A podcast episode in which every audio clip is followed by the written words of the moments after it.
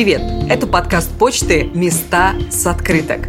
Мы поговорим о путешествиях по России для тех, кому надоели стандартные путеводители и общеизвестные маршруты.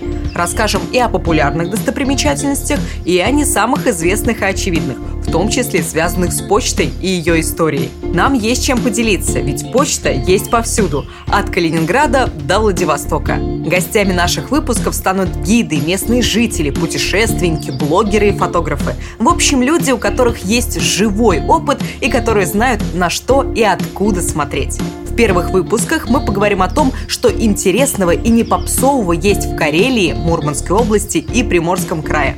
Подписывайтесь на наш подкаст на удобных вам платформах, чтобы не пропустить новые эпизоды и рассказывайте о нем друзьям.